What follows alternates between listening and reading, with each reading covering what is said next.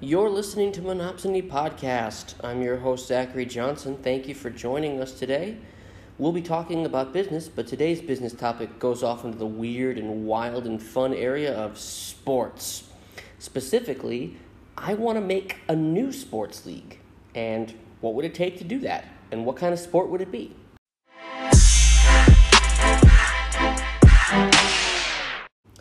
All right, that sound means it's time to talk about the episode's beverage. Today's episode is once again from the Tapping Tapir in Malaysia. I'm drinking their hibiscus and lime version, which I adore. Mrs. Monopsony Podcast was nice enough to get me an entire case of such when I got back to Malaysia, and I highly recommend it for all of you. You know, I, I think you all might be a little bit confused when it gets hibiscus, but it tastes kind of like a, like like if you get red rooibos tea, but if red rooibos tea was combined with Sprite or with maybe like Squirt, which I think is fantastic. All right, to the topic at hand. One of the reasons I thought of thinking about sports and business uh, for this particular episode is I got into an email conversation thread uh, on my fantasy for the sports, uh, you know, in the league, about whether we had reached, and this is we as an American sense, so I can't speak for the rest of the world, but we as an American sense had reached peak NFL.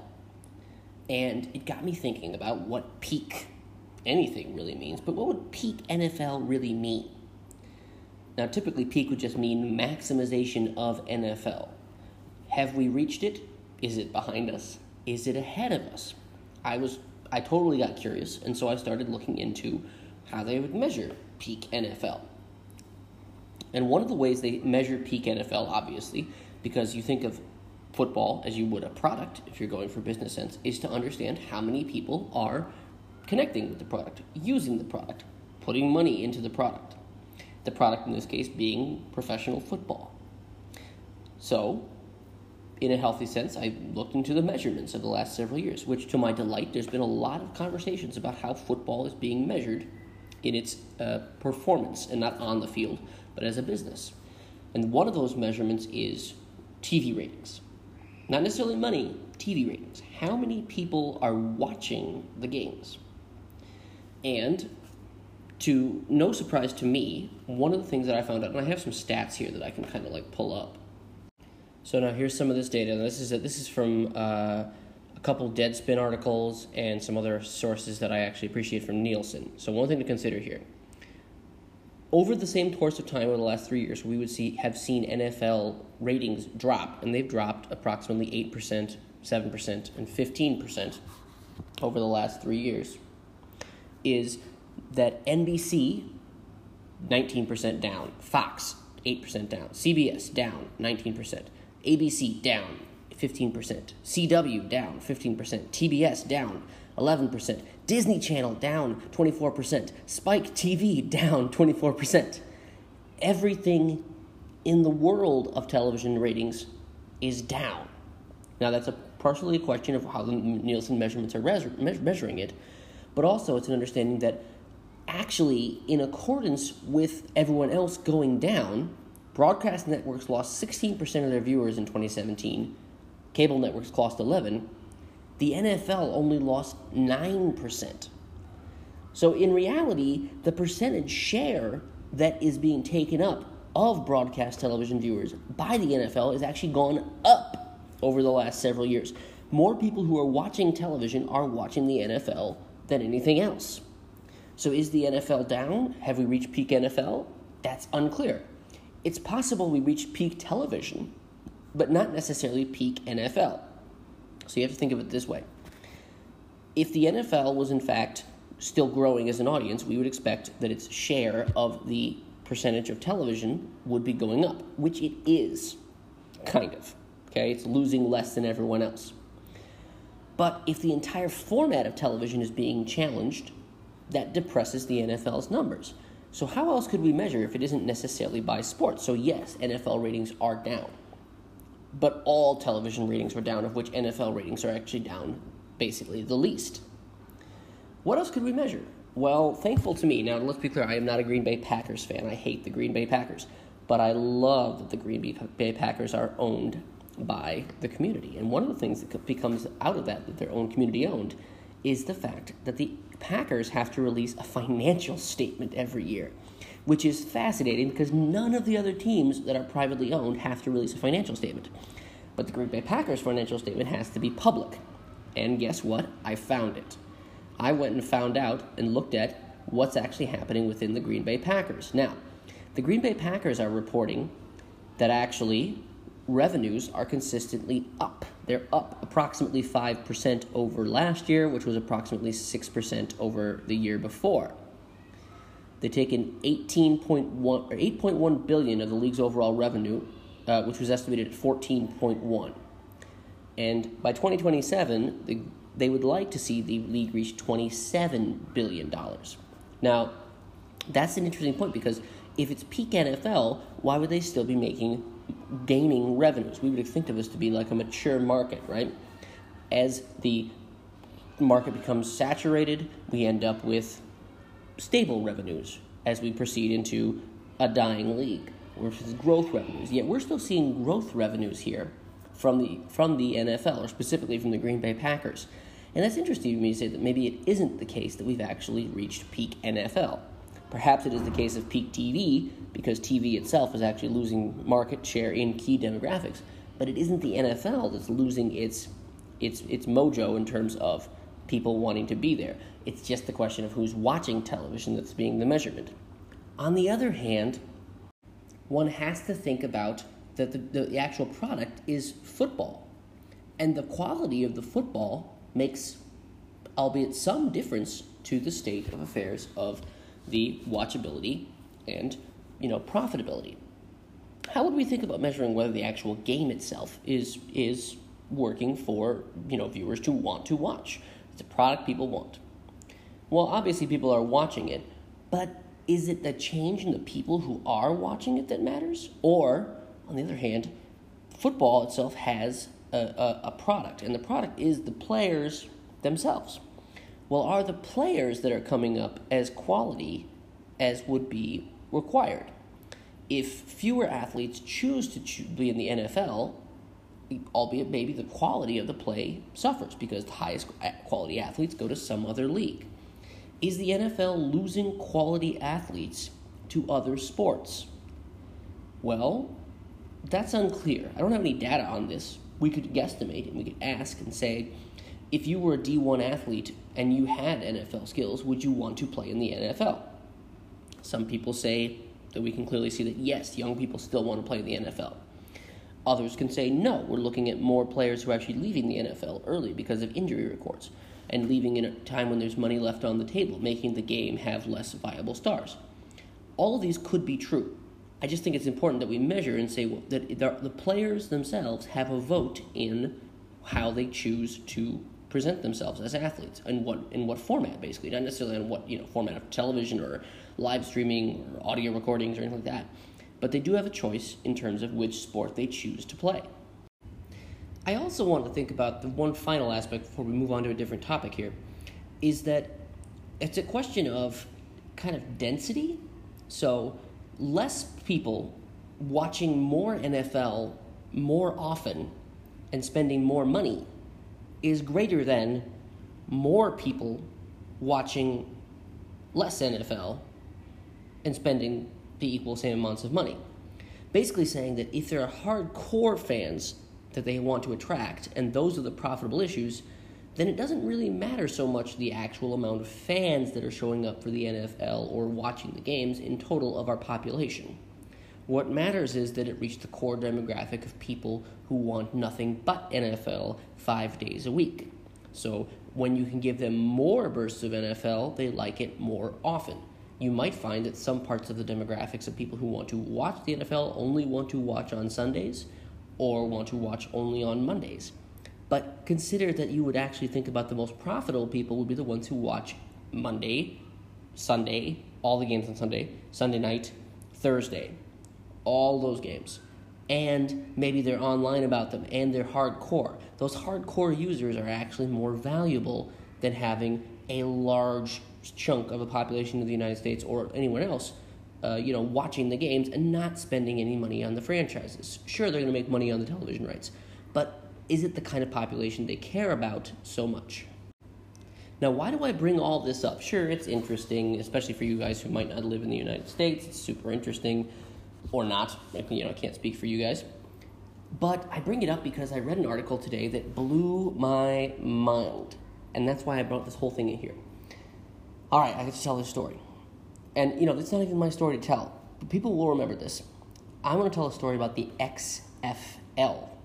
And I talk this because if the NFL were still at peak, in any market that's actually, you know, growing, you would expect competitors. You would expect competitors to enter the market, and the NFL has maintained a long dominance of actually being one entity only for organized football. Sure, there are those little tiny leagues, but they amount to basically nothing. The XFL, and this was said by Vince McMahon, owner of the WWE, on like maybe two weeks ago, he wants to bring the XFL back by 2020. He thinks that there is still room in the growing market of football in the United States market for an entirely separate league. And this is the case that he did so once before. Now, some of you will remember, some of you don't. But back in 2001, there was a second, there was a first attempt at creating a actually counter NFL league. It was called the XFL. And the XFL was positioned to be an NFL when there wasn't NFL, or a, in their words, a more grittier, more violent, more in your face, more free reigning, freewheeling game. Because, you know, at that time, maybe uh, players or even viewers wanted more action. They wanted violenter hits. They wanted more takedowns and tackles, and they wanted it to be more gritty. And that was the thought process behind the XFL. The XFL allowed players in a way that was kind of like professional wrestling to you know have rivalries that were fake on television to interrogate heat to bring in fake storylines all kinds of stuff that was happening to try to create drama for the game. In addition to that the players were encouraged or at least the rules were laxed on certain things like you know uh, illegal use of hands and all kinds of fouls that would take place in the NFL it was a rougher league and so this league was set up to go on the counterpoint, so in the other time off season of the NFL. So basically, the NFL runs from say August through February, and this league ran from March until June. Um, the first season was all there was. There was only one season of the XFL, and it went spectacularly poorly. Uh, for the first episode or two, we got a lot of viewers, and then they didn't get a lot of viewers, uh, you know, going forward. And they had one season, and that was that. But the interesting part was that it was backed by not only WWE, WWF, Vince McMahon, it was backed by NBC. NBC owned a share, or a large per share, of this venture to try to have a secondary NFL.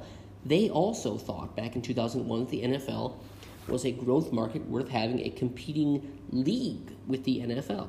Now, as product development goes, this is very exciting to me, even though I think it's a terrible idea to have a more violent NFL and I don't want to watch it. But there is a segment of the people at the time who did think that the NFL was pansy, and therefore wanted to see an NFL that was in fact more violent.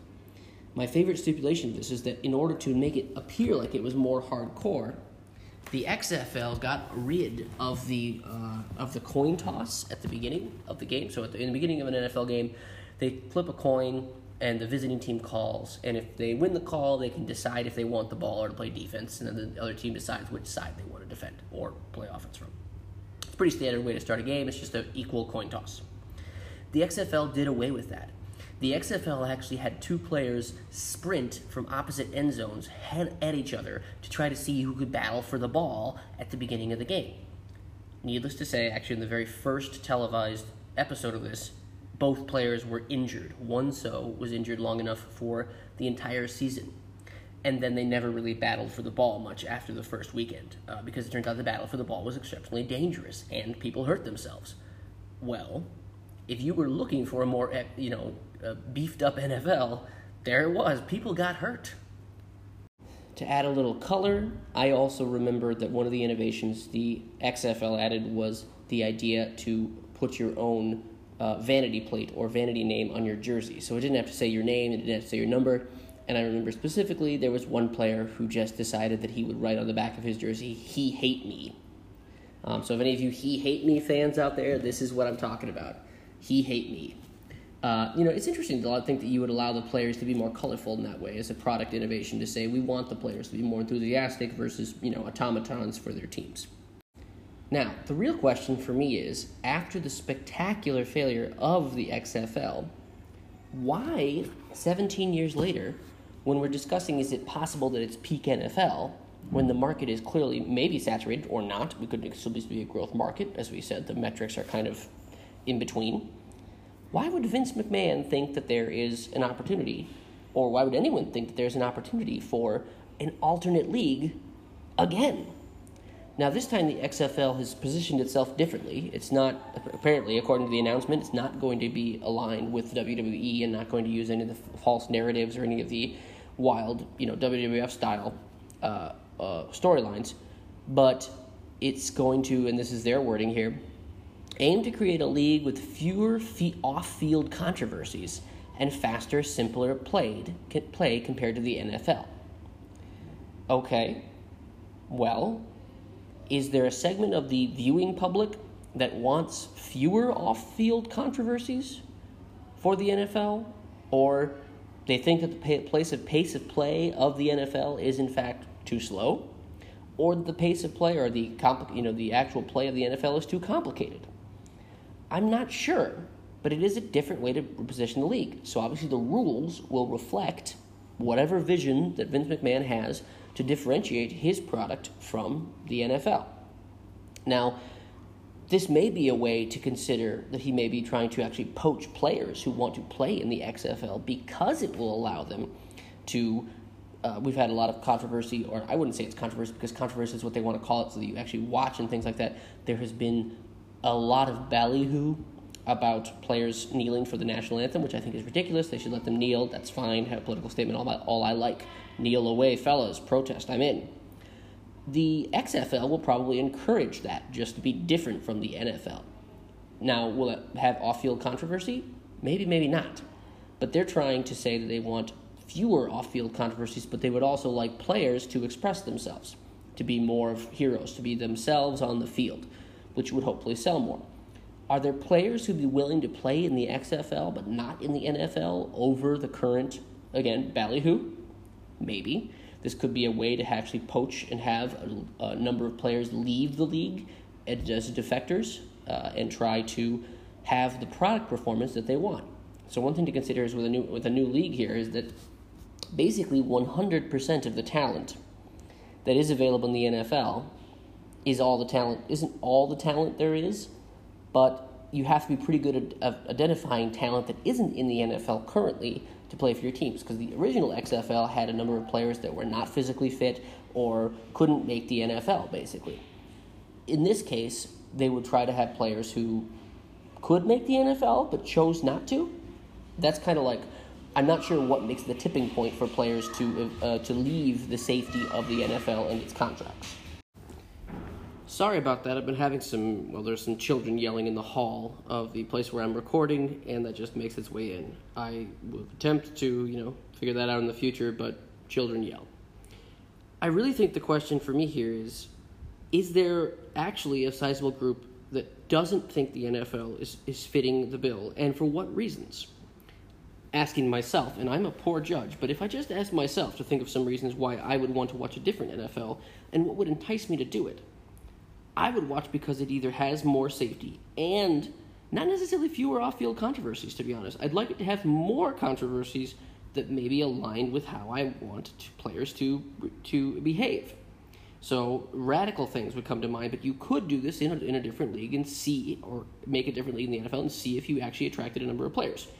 What about things like these players don't play with pads? Yes, if they played as they currently do without pads, there'd be more injuries. But if you played without pads, you and changed your behavior as a result, you could have fewer injuries because you're not launching yourself like a missile because you're not wearing pads. The pads in some ways might add to the injury rate. I don't know, but we could certainly give it a try to have a league where you don't wear pads. It'd be more like rugby consider a, NFL, but where you don't have a national anthem. Why do we have to have a national anthem? The NFL says we have one. But what if you had a, a just a rock concert to start your show and no national anthem? Fine with me, whatever the player play may be. You can make a lot of changes to the rule book specifically to try to target the audience that you would want to try to actually have enough people or players want to play in your league. If enough players want to play in the league to make it viable, that's one way.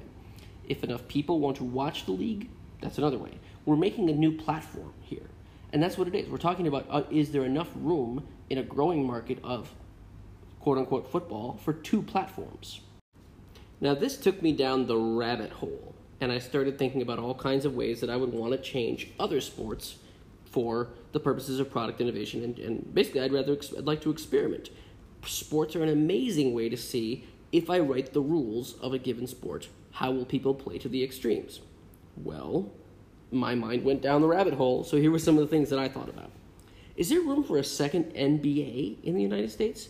I've been watching the NBA, and I've noticed, and this isn't you know entirely true, but they're all very very tall. Now this is a thing to say, you know, like short guys can't play basketball. They totally can, but there isn't a lot of room in the NBA for short guys to play basketball. As as uh, Allen Iverson once called himself the greatest pound for pound player in the NBA, what if he was right? What if we made a league where you had to be under six foot to play? Would Allen Iverson have been the Michael Jordan of the under six foot league? I remember during how tall Allen Iverson was. But is there a room for small guys to play in a league? And, and would I want to watch, you know, shorter people play basketball? I might. Shorter people playing basketball might involve more passes, less dunking, more shots, faster plays, different defenses because there's they're just shorter people. There's more space in the league. I also considered that, you know, the rules for basketball, give or take the dimensions of the court and some other things, were developed in around 1900. In 1900, the the the uh, you know the prospect of a national league didn't exist, but also it just wasn't the case that people would train their lives to play basketball according to the rules that were given. Why is the hoop at 10 feet? What if it was at 12? What if it was at 14? What if it was at 8? Would that make a difference for how much we want to watch the, feet, the court? What if we only had four people on the court? Now, obviously, to me on this one, I might right away said the NBA Players Association would immediately call murder on the idea of you know, eliminating 20% of their workforce, which I think is a completely legitimate position from their own but I think I might like watching four on four basketball more than I like watching five on five. Is it possible that a future here wherein we have access to all kinds of devices, formats, channels, leagues, divisions, that we will have the option to watch basketball in whatever format best suits us? Is it four on four? Is it 100, 100 feet courts? Is it a four point line? Is it a three point line? Is it no three point line? What kind of basketball do you want to watch? And how will that affect, you know, what league would be out there? Now, I don't bring up the dimensions of the court in basketball or the dimen- you know, how high the hoop is idly. I actually thought about it in this way. Give or take, basketball was invented in 1891. So let's let's be nice about it and say the nine years fiddling around 1900 as they settled on some some of the rules before the original 13 if you were born in 1880 and you were 20 years old, so a good peak height for playing basketball, the average male was a give or take five foot five. Five foot five, 167 centimeters.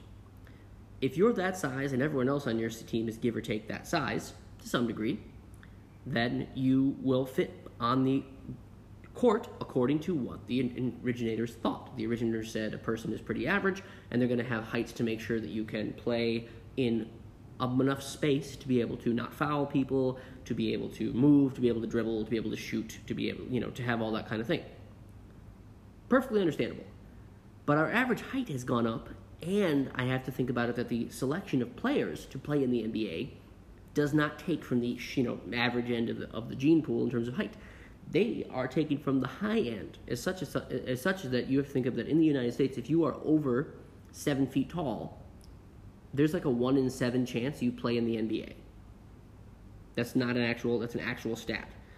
So consider the fact that just being tall is an immediate factor to playing the NBA. You know, it's not that these people are bad people or anything, but they are uh, the the far, far, far end six sigma out there of people who are that tall. Averagely, we are much shorter. I don't actually have a lot in common with people that size. I mean, I do have a lot in common with people that size. They like the same things I do. They eat the same foods that I do. But when I think about what they can do and what I can do on the NBA court, it's not the same. Is it possible that I might empathize better with a league that was more in, in, size with myself? Maybe.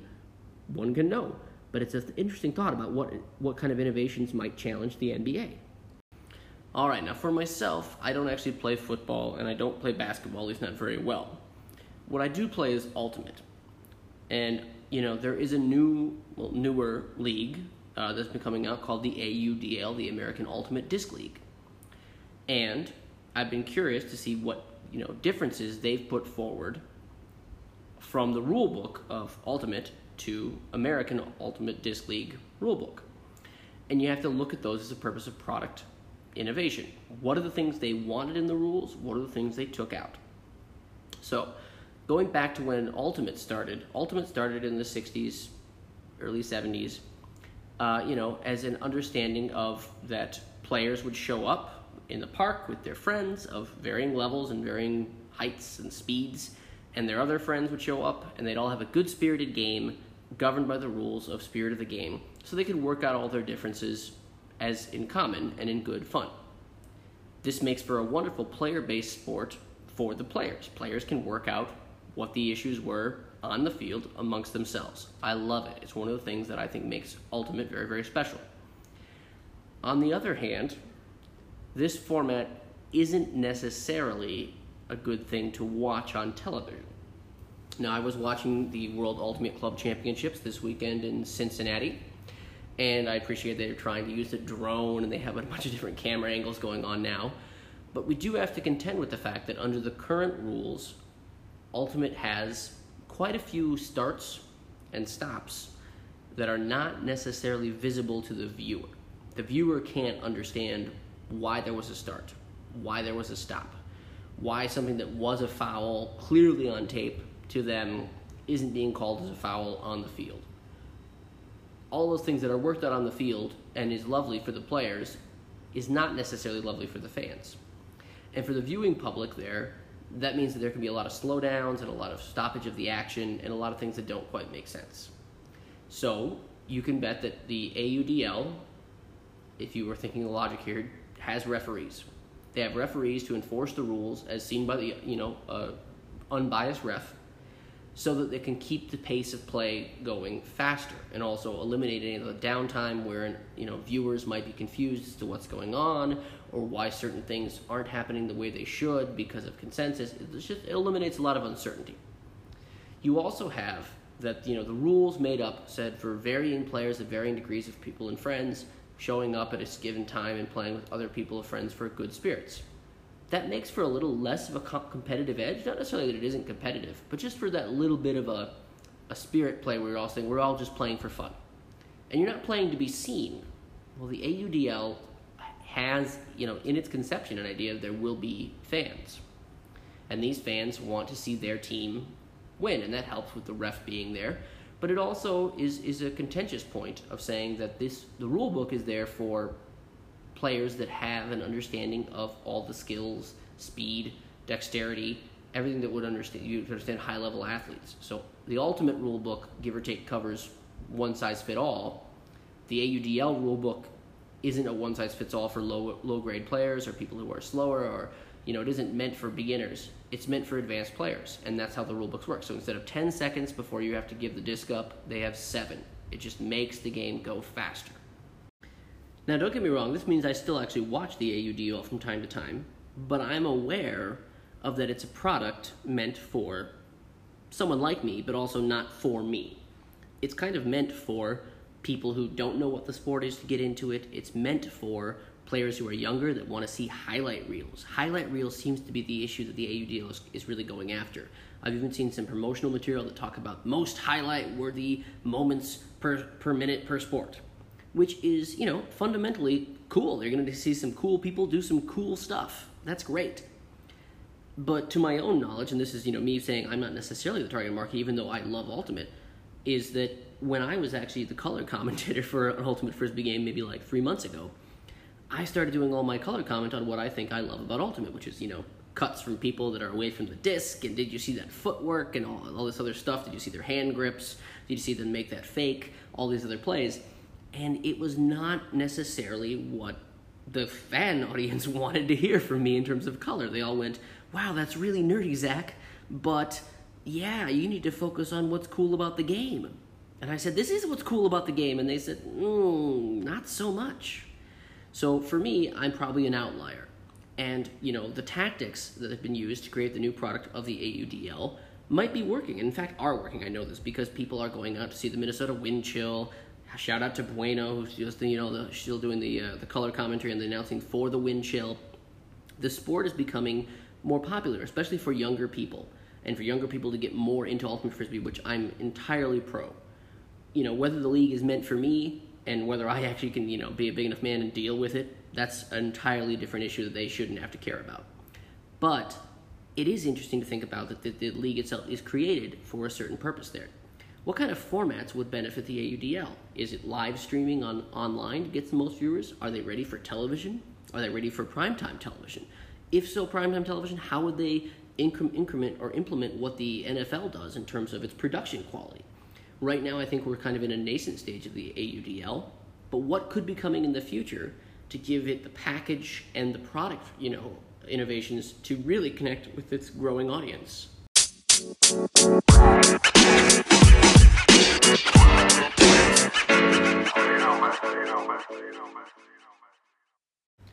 All right, that clip means we've come to the end of the episode. I'm so glad you all joined me for my, you know, rant and discussion about product innovation and product tactics in sports. I hope you all keep an eye out for what might be going on. Uh, you can always check the, the Packers' financial records. Apparently, every year they have to release them, which was I probably will because I'm a huge nerd. As uh, I brought up before, I'm drinking, you know, Tapping Tapir.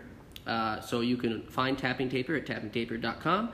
You can, of course, email me at uh, monopsonypodcast at gmail.com or reach out on Twitter uh, at One Buyer Podcast. I always look forward to comments and feedback, and I'll see you guys next episode. Greetings out there to my loyal listeners. Thank you for, you know, messaging me while uh, I've been away.